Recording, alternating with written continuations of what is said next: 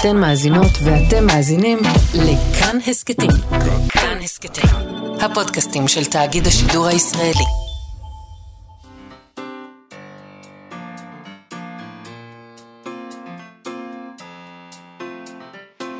מה שכרוך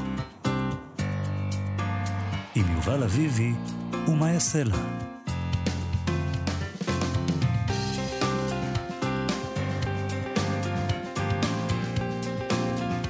שלום צהריים טובים, אנחנו מה שכרוך, מגזין הספרות היומי בכאן תרבות. יעשה לה ויובל אביבי ב-104.9 ו-105.3 FM. אפשר למצוא אותנו גם ביישומון ובאתר של כאן, וכמובן ביישומוני ההסכתים. ואיתנו באולפן המפיקה שלנו תמר בנימין, ועל הביצוע הטכני רועי קנטן, שלום לכם ושלום לך יובל. שלום מאיה. אה, מלחמה. אנחנו עדיין עם העניין הזה, עם מלחמה. אה, זה לא הפסיק, חרב אה, שיחות השלום אתמול.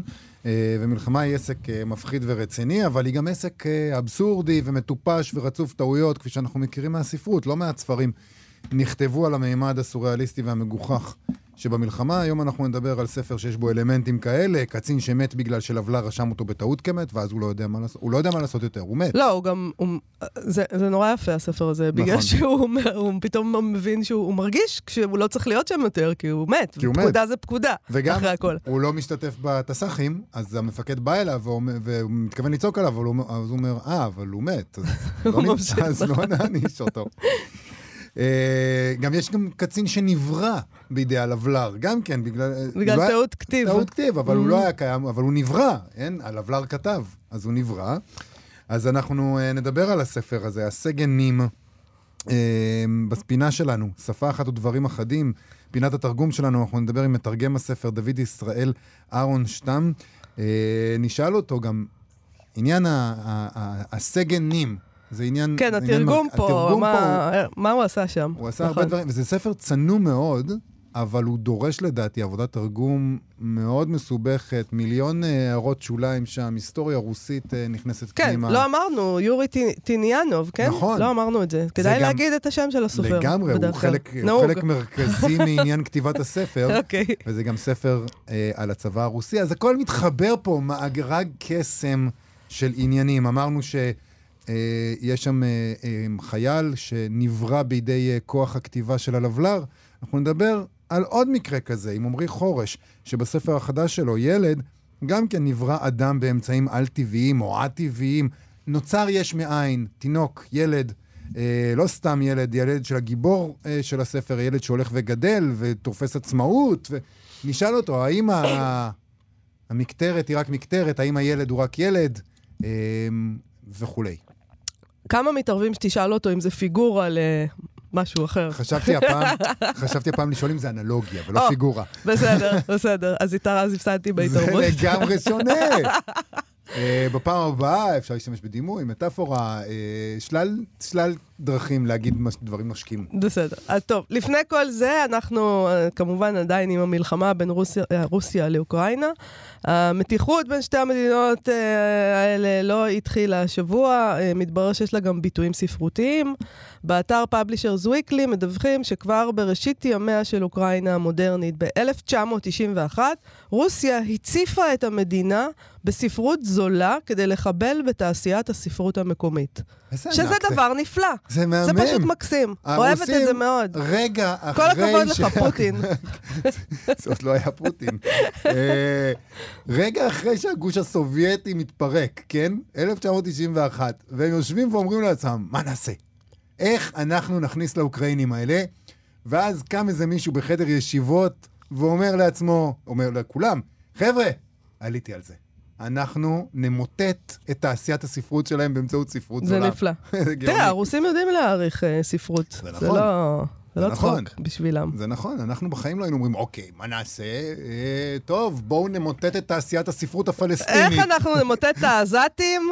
נמכור להם ספרים נמכור להם גרועים. ספרים גרועים. זו הדרך להילחם, זה יפה. זה בהחלט יפה. אה, בתגובה, אה, לא, לא בדיוק תגובה, זה קרה אה, יותר מ-15 שנים, יותר מ-25 שנים אחר כך, ב-2017, אוקראינה הטילה חרם על ספרים מרוסיה. המכירות של הספרים שהגיעו מרוסיה מהוות, אה, אז היוו כמחצית ממכירות הספרים במדינה, והחרם הזה נמשך תשעה חודשים. הם לא הרשו יותר למכור ספרים מרוסיה במדינה.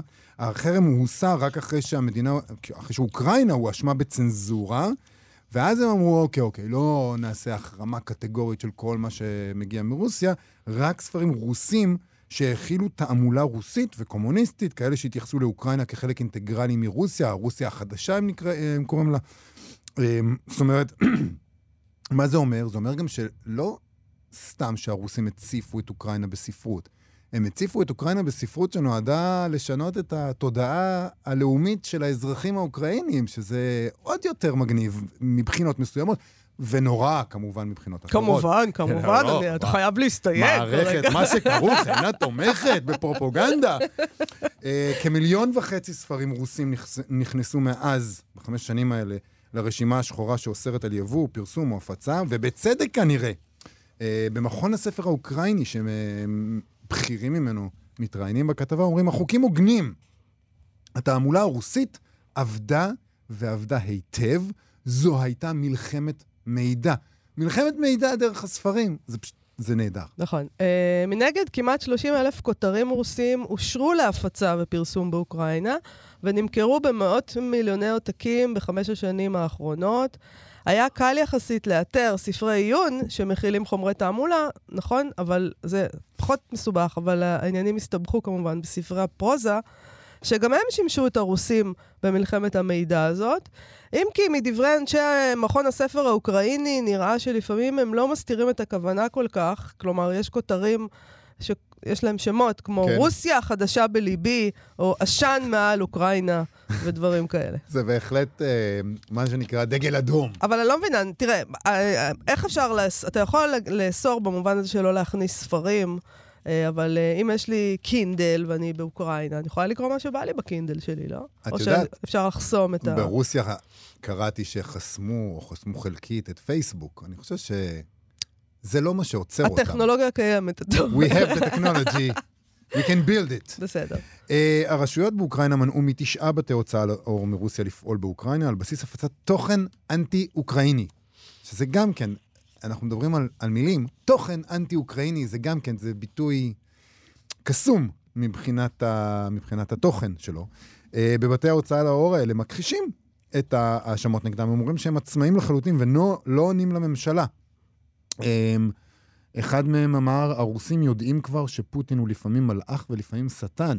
אני לא יודע אם מותר להגיד את זה, זה נשמע לי מפחיד. אם אני הייתי רוסי לא הייתי אומר אפילו את לך זה. מותר להגיד את זה. לי מותר. כן. אני מקווה, לכי תדעי מה יקרה אחרי השידור הזה, אבל uh, um, הוא אומר, אז הרוסים יודעים שפוטין הוא לפעמים מלאך ולפעמים שטן, וכתוצאה מזה הם בכלל לא רוצים לקרוא על פוליטיקה, שזו הצהרה אמינה מאוד מבחינתי. אז בשנה שעברה הייתה עלייה של 73% ביבוא ספרים רוסיים לאוקראינה, בהשוואה לשנה שלפני כן, עלייה של 73%.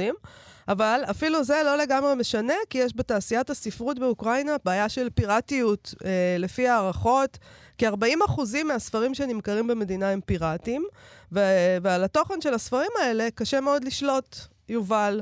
כי הם פיראטים. אה, כן, 40 אחוזים מהספרים שנמכרים במדינה הם פיראטיים, שזה נחמד. אה, זאת אומרת, יש מי שקונה את זה. כן, יש מי שמעוניין יש בזה. שוק אנשים שחור. רוצים, יש שוק שחור לספרים, איפה נשמע כדבר הזה? אני זוכרת. שבאלנבי היה, היו, היה כזה דבר של אה, ספרים פיראטיים שמכרו. אני אגיד לך, זה, אני אגיד לך איפה היה דבר כזה. ברוסיה הסובייטית היה דבר כזה בדיוק. שום דבר לא השתנה. אה, מעניין מי הגורמים שמסייעים למפיצי הספרים הפיראטיים מרוסיה למכור את ספריהם באוקראינה, אם בכלל. אני גם, כן, זה גם נהדר. שאנשים אומרים לעצמם, מה נעשה, מה נעשה, מה נעשה? אה, טוב, נמכור להם ספרים פיראטיים. ונפלוש למדינה. אבל עדיין, אתה, יש מי שקונה ספרים. נכון. איזה מין דבר זה? כל מי הדבר- קורא ספרים? כל הדיון אין הזה, להם נטפליקס? כל מה קורה שם? הדיון הזה הוא כן. תעודת כבוד ל- לקוראי הספרים האוקראינים, נכון, לדעתי. נכון. כל הכבוד לקוראים ולקוראות במדינה הזאת. תחשבי שהיו מנסים להשפיע על דעת הקהל הישראלית עם פרוזה תעמולה. זה לא היה עובד, כי אף אחד לא קורא פה. מה, 400 איש אה, שקונים את רב המכר הבא? מה זה 400 איש? מי... זה לא היה עובד. באוקראינה כל הע- העסק הזה הוא עדות לזה שקוראים, קוראים הרבה, והספרות שהם קוראים גם משפיעה עליהם. זאת אומרת, זה לא שאנחנו עכשיו אה, קוראים את, אה, לא יודע מה, את אה, דוד גרוסמן, ואז אומרים, אה, אוקיי, זה מה שאני צריך לחשוב. אה, לא. תראה, אם זה היה עובד פה, אני יכולה לחשוב על כמה משוררים נהדרים שהיה צריך ל- לאסור על אה, הפצת השירה שלהם. כן? אה, בטח, בטח, יש לנו כמה, ויש גם פה ושם כמה סופרים. יש סופרים כאלה. אה, וגם גרוסמן היה צריך... אה, היה צריך לאסור את ה... צריך לשים אותו במרתפים, לא, במקרה הזה. לא, אבל, אבל המדינה צריכה לאסור את מי שחודר מחוץ לשורותיה. לא, אבל... אה, גרוסמן הוא אחד משלנו. כן, אבל הוא שמאלני, זה בעיה. זה למלחמה הבאה. כן.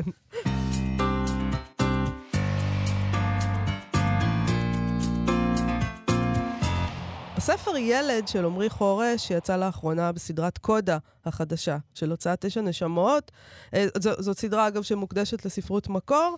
אה, בכל אופן, בספר הזה יש אב חד-הורי והבן שלו, והילד גדל ומתרחק מהאב, הגידול שלו לא פשוט, אה, כמו תמיד בגידול ילדים. לא יודעת, אצל אחרים לפעמים זה נראה קל, אבל... באינסטגרם שלהם. באינסטגרם שלהם, אבל לא יודעת, לי, לי לא היה קל. אה, אבל משהו פה שונה. הילד הזה לא נולד כמו, כמו שאר בני האדם, הוא הופיע, הוא הופיע, זה לא לגמרי ברור. האם האב ברא אותו, האם הוא נוצר בכוח המחשבה, בכוח הכתיבה, האם הוא קיים באמת בעולם.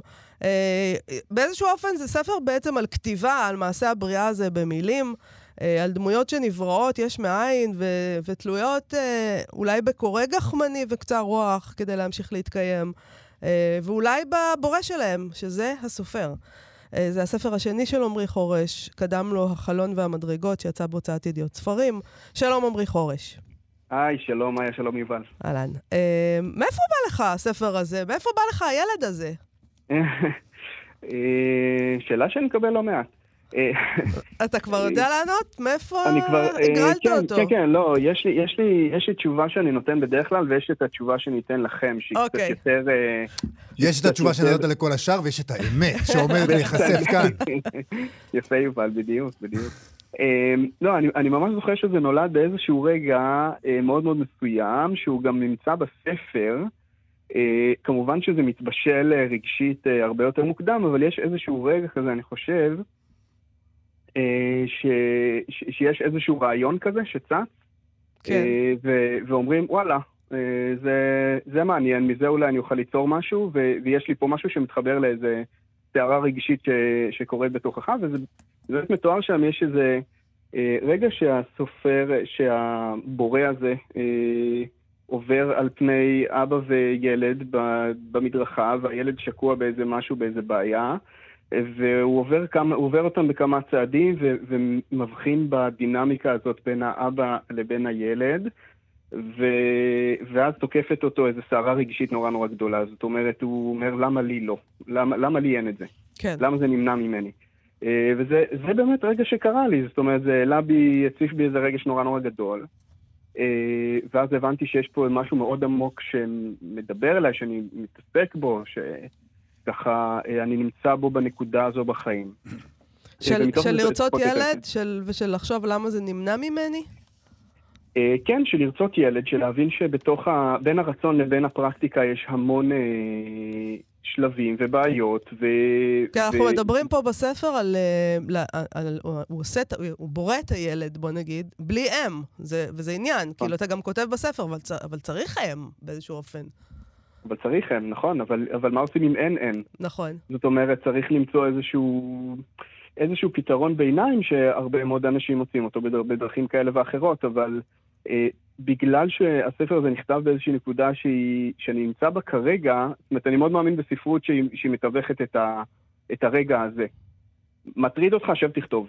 כן. אל, ת, אל תתחיל עם פילוסופיות עולם וזה, כי, כי אני מאמין שגם ה, מתוך הרגע הזה אפשר לתפוס דברים שהם גלובליים יותר, שהם כאילו אנושיים יותר, או לא יודע מה.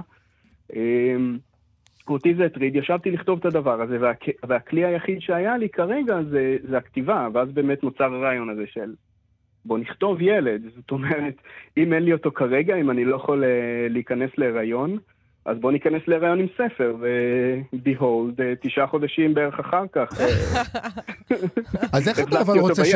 איך אתה רוצה שיקראו? אתה יודע, כי הכי מפתה, אה, אולי אה, מאיה אה, תכעס עליי כבר מהר, אבל הכי מפתה להגיד, אוקיי, זה פיגורה, זה אנלוגיה. לא מדובר פה על ילד אמיתי. ברור לנו שכאשר אה, מדובר על ילד שנברא יש מאין, זה לא יכול להיות. ברור שהוא מתכוון למשהו אחר. בואו ננסה, נחפש את הרמזים. כמובן שזה ספר חניכה ספרותי של מישהו שנהפך להיות סופר. זה מדובר בעצם, הספר, הילד הוא לא ילד, אלא הכתיבה, או מעשה הכתיבה, או הספר עצמו. אמ, הקיום של הילד הזה תלוי בי כקורא. בעצם זה ספר על מערכת היחסים שלך איתי, הקורא, ולא עם הילד הזה, כיוון שהקיום שלו תלוי ברגע שאני קורא את המילים האלה והוא נברא, הספר נברא בינינו, וברגע שאני סוגר את הספר, אז, אה, אז המעשה הזה בעצם נמוג. ואני, וזה נורא מפתה לעשות את זה, וזה, וזה שם. אבל אולי אתה לא רוצה את הקורא הזה, אולי אתה אומר, לא, לא, רגע, בואו נישאר במקום שבו מה שקורה בספר זו האמת. בראתי ילד, והוא קיים, ו- והוא נברא בזכות הכתיבה, אבל הוא קיים, והוא כן. הולך ונפרד ממני. הוא הולך וגדל ונפרד ממני. תראה, אני, אני כמובן לא אכפה שום קריאה על אף אחד. יש, יש אה, כל מיני קריאות, אני חושב, לטקסט הזה, ואני כבר שומע מהאנשים שזה לוקח אותם לכל מיני מקומות. אגב, גם הורים, הורים ממש, הורים שיש להם ילדים, זה נגע להם בכל מיני נקודות הוריות שלהם, ו... אה, מדהים בעיניי, כי זה באמת להגיע למקום אה, מאוד מאוד מיוחד, אבל יש פה, יש פה כמה קריאות, אין, אין אחת שהיא נכונה. אותי זה פחות מעניין, זאת אומרת, אני ניסיתי ליצור לעצמי איזשהו מרחב ביני לבין הספר, ש, שבו אפשר להתנסות, כי אתה יודע, לעשות איזשהם ניסויים כאלה שהם, שהם בכתיבה והם בחשיבה, מה אם היה לי, או איך זה היה יכול להיראות וכולי. אה, ולכן זה, זה קצת פחות מעניין אותי, אבל השאלה, אני חושב שהיא כאילו מרחפת קצת מעל זה, אה, זה בעצם האם, אה, האם לא כל רות היא קצת, קצת מדומיינת. זאת אומרת, האם, אין, האם, האם בכל ילד יש קצת מה, מההורה שלו שכותב אותו, שיוצר אותו כמו שהוא רוצה, והוא כאילו... ואז בגיל 18 הם עוזבים אותנו. אה, הם לא עוזבים, הם נמלטים, הם בורחים. ממש. תופסים 180 מעלות ולוחצים על הגז. לא, כי הם לא רוצים שיכתבו אותם יותר, הם רוצים לכתוב את עצמם. אבל אנחנו, האם אנחנו באמת כותבים אותם אי פעם? זה רק, זה אשליה שלנו, זה אשליה של הגיבור שלך, שהוא יכול לשלוט בילד הזה, שהוא יכול לשלוט בספר הזה. אנחנו לא, לא שולטים בילדים אבל, שלנו. אבל עמרי, עמרי כותב, אני חושבת, בספר הזה, הוא כותב את העניין הזה שכשנולד הילד, אתה מצפה לכל מיני דברים, ואז נכון. אתה מתאכזב. אתה, אתה מתאכזב. הבוהן שלו פתאום קצת גדולה, לא יודעת מה, השיער שלו מטולטל, לא יודעת, יש דברים שמאכזבים אותך פתאום. זה לא מה שרצית, ואז אתה צריך להתחיל לחיות עם הדבר הזה נכון, פתאום. כן, כן, בהחלט, אני מאוד מסכים. זה, זה באמת אה, מובא גם בספר, ואני חושב שהאירוניה פה זה ש... אפילו הכותב הזה שיצר לעצמו ילד, עכשיו לכאורה בכתיבה אפשר ליצור ילד מושלם, כי אפשר לכתוב אותו איך שרוצים, אבל נכון. אפילו הילד הזה לא יצא מושלם. זאת אומרת, אפילו הניסיון הזה ליצור איזשהו אה, משהו פרנקנשטייני כזה, שהוא אה, מכל מיני תקוות, מורכב מכל מיני תקוות וחלומות ושאיפות וכולי, אפילו הוא לא יוצא, לא יוצא מושלם, ואי אפשר לכפות שום דבר על, על קיום שהוא עצמאי, בסופו של דבר, ילד זה דבר עצמאי. אבל שוב זה אה, מחזיר אותנו לאנלוגיה על הכתיבה, כי גם הכתיבה היא אף פעם לא יוצאת, היא מושלמת אולי בראש שלך שהוגה את הרעיון, אבל אז כשאתה מעביר את זה לדף, זה אף פעם לא בדיוק הרעיון המושלם הזה, זה פער של הכתיבה וזה פער של השפה גם המדוברת. זאת אומרת, תמיד תמיד יש פער מאוד. בין מה שיש בתוכך למה שאתה מוציא החוצה, למה שאתה מבטא. אני מסכים מאוד מאוד מאוד, כי, כי גם כשיש איזשהו רעיון כתיבה והוא נראה לך אה, נורא נורא יפה ומושלם ועגול וכזה חלקלק בראש, ברגע שאתה מתיישב לכתוב, הכתיבה משתלטת עליך. זאת אומרת, יוצאים המון דברים זיזים כאלה שהם בכלל אה, איזה שהם זיזים אה, אה, תת-הכרתיים ורגשיים נורא, והטקסט הוא לא מושלם. כאילו, הטקסט הוא, אה, הוא, הוא מלא במהמורות ועוד כל מיני דברים, וטוב שכך. אם היינו יכולים לכתוב טקסטים מושלמים, אז אה, לא, לא היינו בעסק הזה של הכתיבה, כי תמיד הפצעים הם... הרי, חשבתי על זה אתמול, מה זה, מה זה בסופו של דבר הכתיבה? זה, זה כאילו... אה, כתבתי את זה גם בפוסט אה, ש...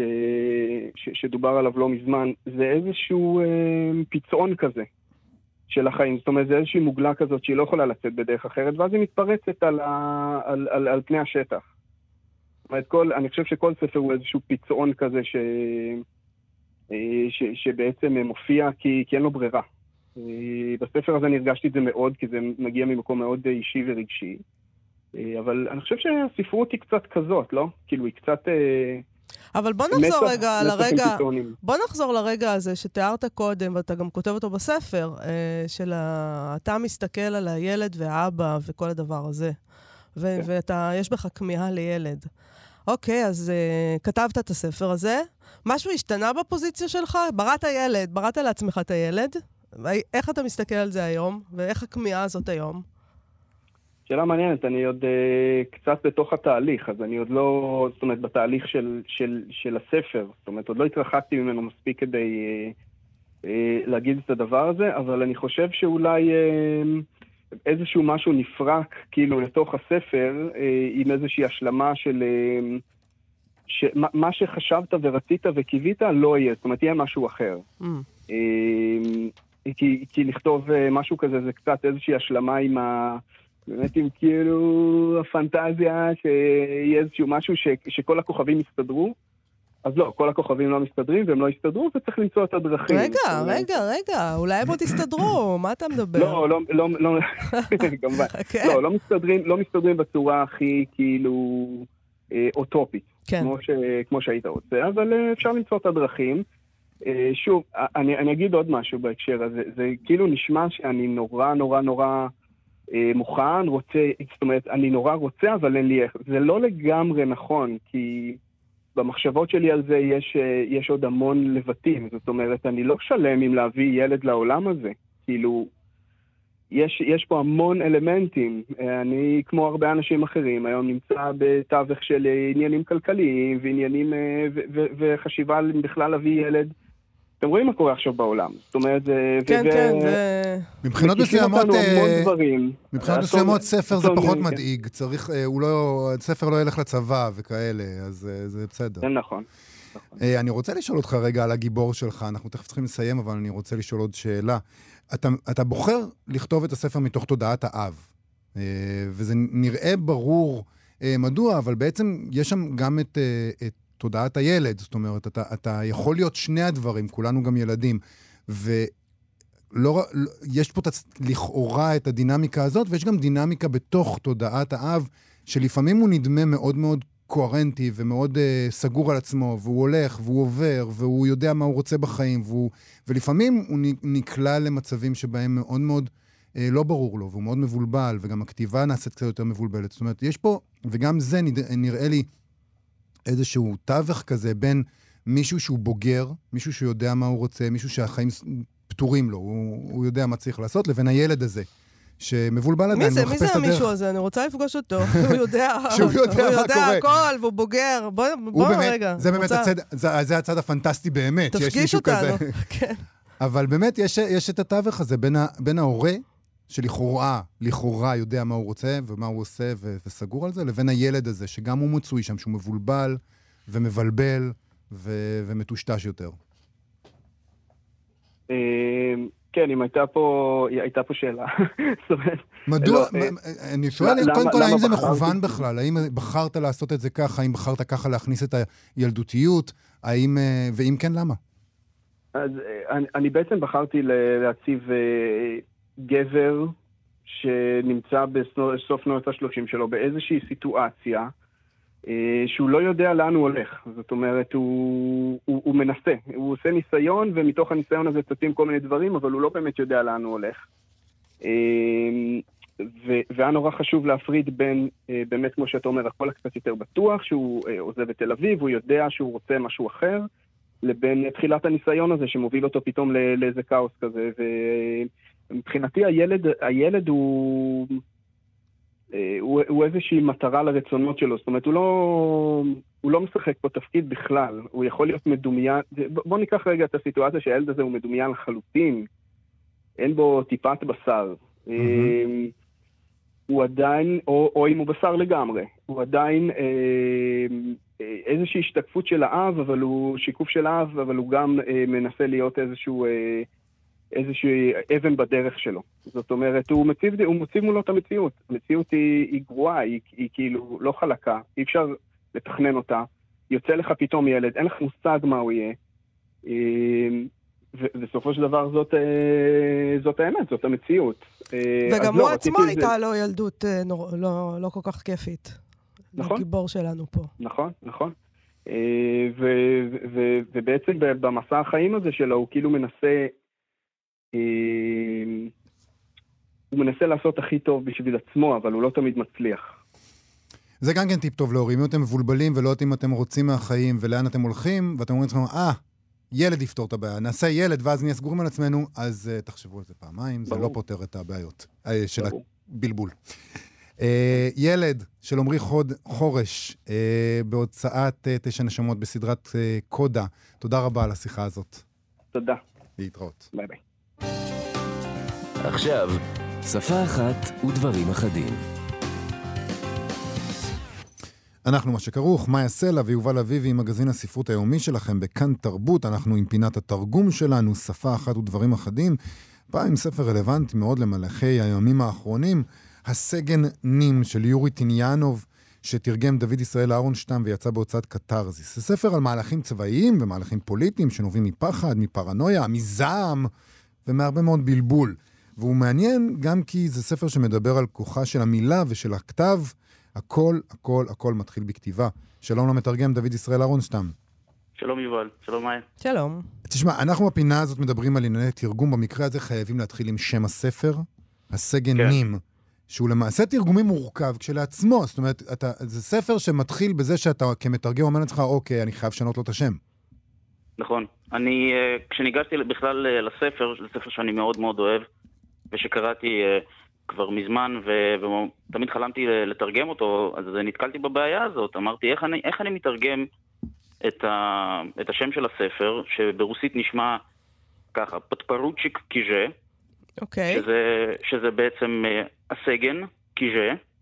אה, פרוצ'יק זה איזושהי דרגה אה, שלא קיימת יותר בצבא, בצבא הרוסי, ואמרתי איך אני מתרגם את זה לעברית. בגלל שהסיבה שצריך לתרגם את זה בכלל לעברית זה בגלל שזה איזשהו מהלך, אה, מהלך אה, עלילתי, המהלך שנמצא במרכז של הספר. אז אולי בעצם- נתאר תתאר את המהלך הזה, כלומר, הטעות. פה יש, יש פה טעות בעצם עם הסגן נים, נכון? נכון. אז בוא נכון. תתאר לנו את הטעות הזאת. אז הטעות בעצם אה, שלבלר, באיזשהו גדוד המשמר הקיסרי, ברוסיה הקיסרית של המאה ה-18, סוף המאה ה-18, עושה טעות במסמך שהוא אמור להגיש אה, לקיסר. אה, וזה מסמך מאוד חשוב, והוא יודע שאם הוא, הוא יעשה את הטעות הזאת, אה, הוא עלול למצוא את עצמו בסיביר. כי הקיסר לא, הוא לא, אין לו זמן לטעויות. כן. כן. אז מה שקורה בעצם זה שהוא ממהר, כמו כל בן אדם שמפחד לעשות טעות, ועושה טעות. הוא לא עושה טעות אחת. כן. הוא עושה, הוא עושה הוא עושה כמה שתי טעויות, טעויות. כן. כן, כן. הוא עושה יותר משתי טעויות, אבל שתי טעויות זה, זה הטעויות שבעצם uh, קובעות את, ה, את הגורל של, ה, של, uh, של כמה מהדמויות בספר. אז אחת מהטעויות הזו, אה, אה, אחת מהטעויות האלה, זה מהמם. הטעות של, ב, ב, בעצם ב, אה, בשורה אחת, שבה רשום הסגנים אה, סטיבן ריבן ואזנצ'ב, אה, ממונים וכך הלאה, ובזמן שהוא כותב את השורה, את המילה הסגנים, הוא בעצם רואה שנכנס קצין לחדר, והוא כמו חייל טוב אה, מזדקף, וכשהוא מתיישב חזרה, הוא ממשיך לכתוב את המילה, את החצי השני של המילה, נים, כמילה נפרדת. הסגן שיש- נים. הסגנים כן. הופכים לסגן נים. כן. וכך נוצר לו הסגן נים נברא. שהולך בגדולות בספר כן. הזה. כן, ומן הסתם שברוסית זה אחרת, איך זה ברוסית? זה הדבר הראשון. ברוסית אה, זה פטפרוצ'י קיז'ה, והרי הסגנים, בערך משהו כזה, זה נשמע בתרגום, וזה הופך להיות פטפרוצ'יק, הסגן, קיז'ה. קיז'ה הופך לנים. נהדר. והוא, אני- והוא, אני- והוא הורג גם אה, בטעות אה, מישהו ש, שהוא לא מת. ב... כן, כן. הטעות, אה, הטעות השנייה של הלבלר זה שהוא בעצם אה, אה, מחסל אה, באופן אה, בירוקרטי אה, סגן, סגן מתקדם, אה, את הסגן המתקדם סינוחייב. המסכן שלא יודע בכלל על זה עד, אה, עד שלא מודיעים לו, שהוא בעצם מת, הוא קופץ שורה, כמו? שקורה הרבה פעמים במסמכים, הוא קופץ שורה וכותב שהוא מת במקום מישהו אחר, זאת אומרת בנוסף למישהו אחר ש, ש, שנפטר. אז, אז אז, אנחנו, אה, פה, אנחנו פה בעצם, אה, יש מסורת כזאת של ספרות אבסורד אה, של, של מלחמות וצבא, של האבסורד הזה שמתחולל שם, וזה חלק מהמסורת, הוא, הוא שייך למדף הזה, הספר הזה. כן, הוא... אה, אפילו, זה, זה, זה אפילו עניין של, הרי יש את כל ה... את כל הספרים האלה, כמו חייל עמית שווייק וכל נכון. הדברים מהסוג הזה, שהספרים מהסוג הזה שהם מדברים יותר על הקטע של הלחימה ועל ה... ועל האופי האבסורדי שמלחמה בעצם מכניסה לכל הקיום שלנו. אבל פה, בספר הזה, זה אפילו לא מגיע לשלב של הלחימה.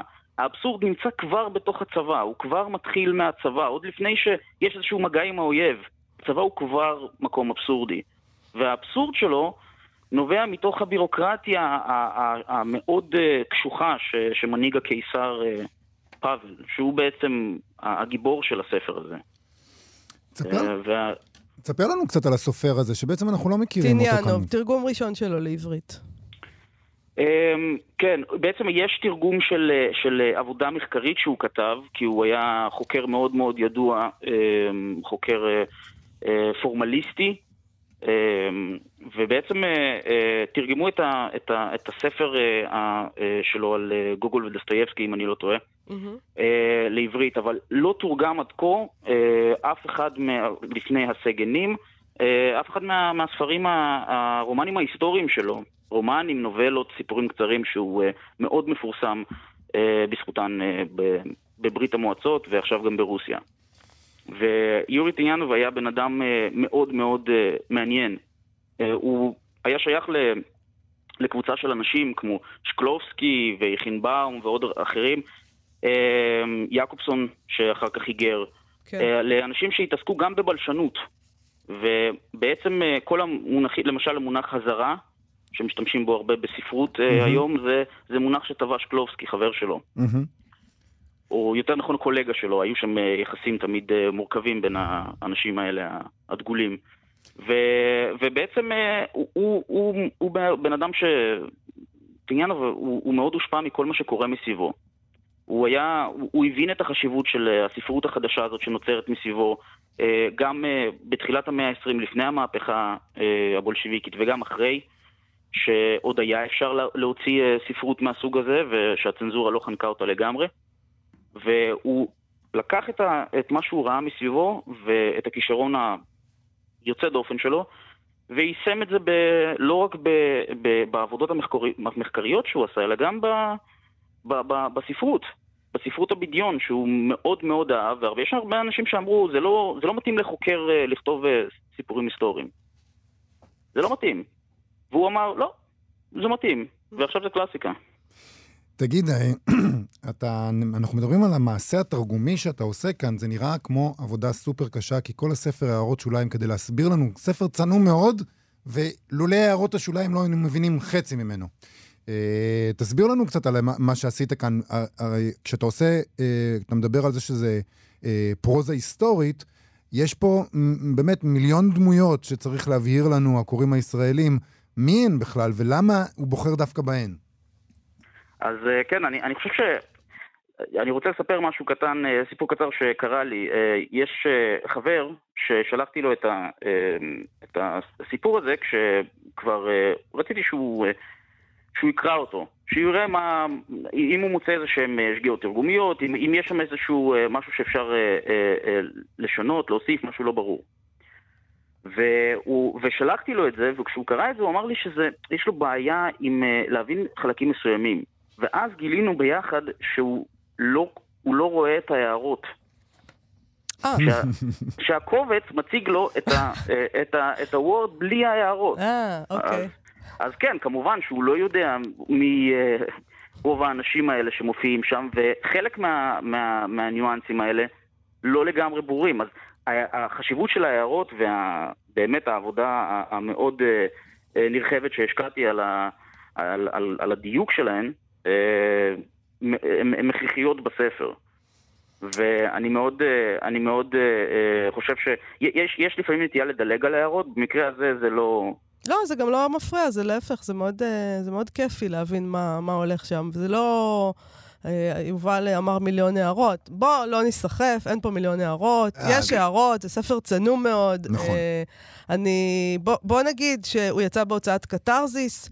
אה, כן. ובעשרה במרץ יהיה מין אירוע כזה, אה, שאתה תציג את הספר הזה גם, בין השאר, נכון? נכון. אה, יש לנו, יש לנו אירוע שנה להוצאה, להוצאת קתרזיס, כן. ואני ועוד אנשים מאוד מוכשרים ומוכשרות נציג את הספרים שלנו, בין היתר גם הספר הזה יוצג בנסיך בתל אביב, ואני חושב שזה זה באמת ספר ש, שכדאי, אה, שכדאי לקרוא ולהכיר, ולא לא בגלל שאני תרגמתי אותו, אלא בגלל שיש אה, יש, אה, יש חשיבות מאוד גדולה ל, ל, לספר הזה, מבחינת הרלוונטיות של, שלו להיום אפילו. כן.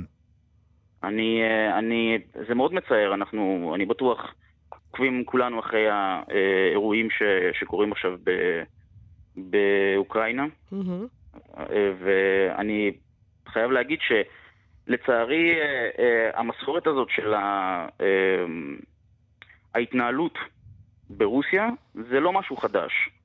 זה מושתת על אה, מסורת מאוד ארוכה של, אה, של תפיסה מסוימת, שהיא מעט שונה ממה שאנחנו רגילים אה, לראות במערב.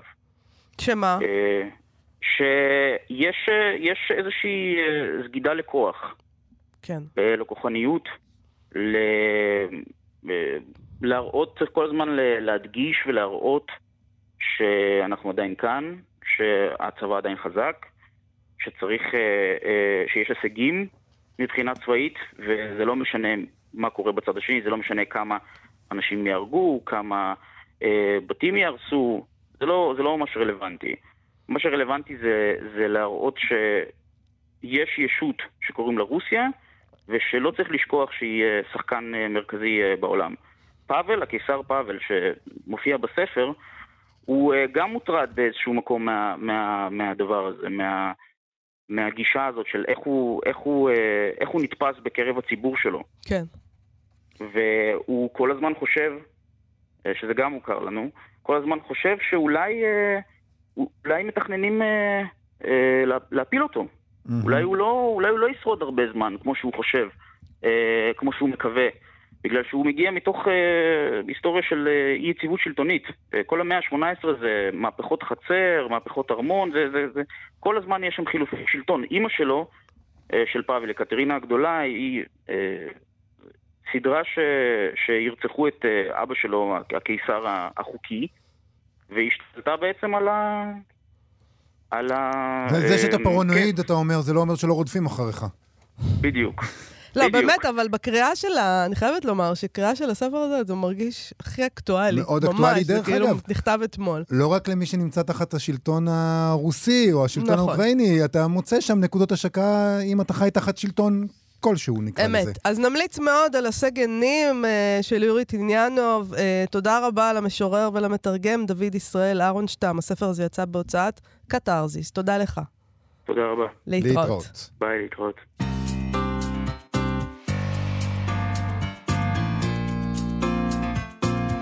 אנחנו לסיום עם סטטוס ספרותי, המשורר והסופר רועי צ'יקי ארד מזכיר בפייסבוק את האיוולת שבמלחמה ואת אסופת השירים לצאת שהוציאו אנשי כתבי העת הספרותיים בשעתו, מעיין, גרילה תרבות, אתגר, מערב, ד- דקה וסדק, זה היה אז כהתנגדות למלחמה ב-2009, והוא כתב בסטטוס שלו, לצאת ניצבת מאז ברשת להורדה וקריאה חופשית.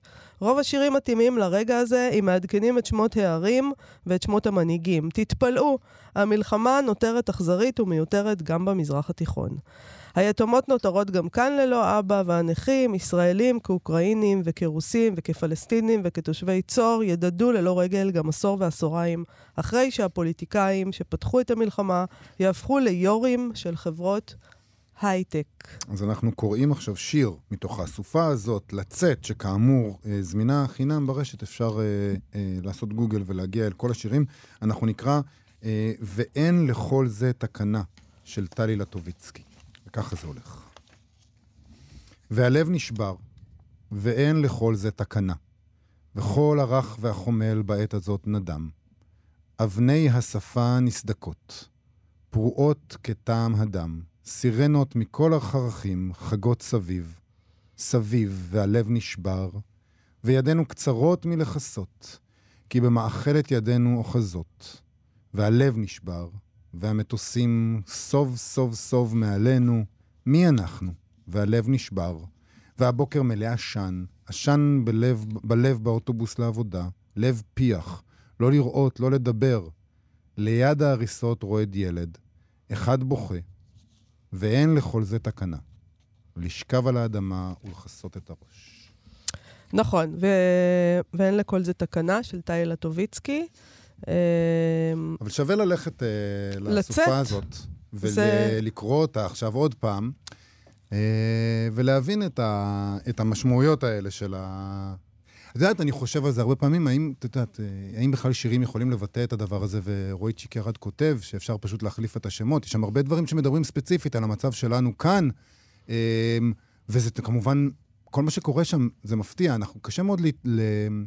להזדהות אם אתה לא מעביר את זה למה שאתה מכיר. אז אנחנו מעבירים את זה מיד לספירה שלנו ולמה שאנחנו באמת? מכירים. למה ממלחמה. קשה להזדהות? בכלל לא קשה להזדהות. אני שומע הרבה אנשים שמדברים על זה שהם מבינים את המלחמה וכולי, ויודעים... לך קשה להזדהות? אל תדע, אתמול אני- דיברת בהתרגשות על איזה סבא קשיש שמילא בקבוקי מולוטוב. להתרגש ממולוטוב יותר קל, כן. אז מה קשה לך להזדהות עם איזה מישהו לא, שנפצע מה, שהם מאוקראינה? זה הוא לא אותו פחות- דבר. להתרגש מלימונוב זה להתרגש מהמלחמה, להתרגש ממולוטוב זה להתרגש מהמלחמה. זה לא אותה התרגשות של הזדהות. ממישהו ש... יכול להיות שאתה צריך לבדוק את המקורות מכאן הקושי אני- שלך מכאן עם אני הולך. לטיפול. אני יוצא מהדלת הזאת. ונכנס בדלת של הטיפול, אבל מה שאני רוצה להגיד זה ששירה כן. מאוד עוזרת לנסח את הדברים האלה, ומאוד עוזרת אה, אה, למקד את המחשבה על העניינים האלה. יפה, כל הכבוד. אה, זה זמננו לסיים. אנחנו נודה למפיקה שלנו, תמר בנימין, ולרועי קנטן, על שעשו איתנו את התוכנית היום. אנחנו נזמין אתכם לבקר בעמוד הפייסבוק שלנו ובעמוד הפייסבוק של כאן תרבות. אנחנו נהיה פה שוב מחר, נכון? בהחלט. בלי נדר, להתראות.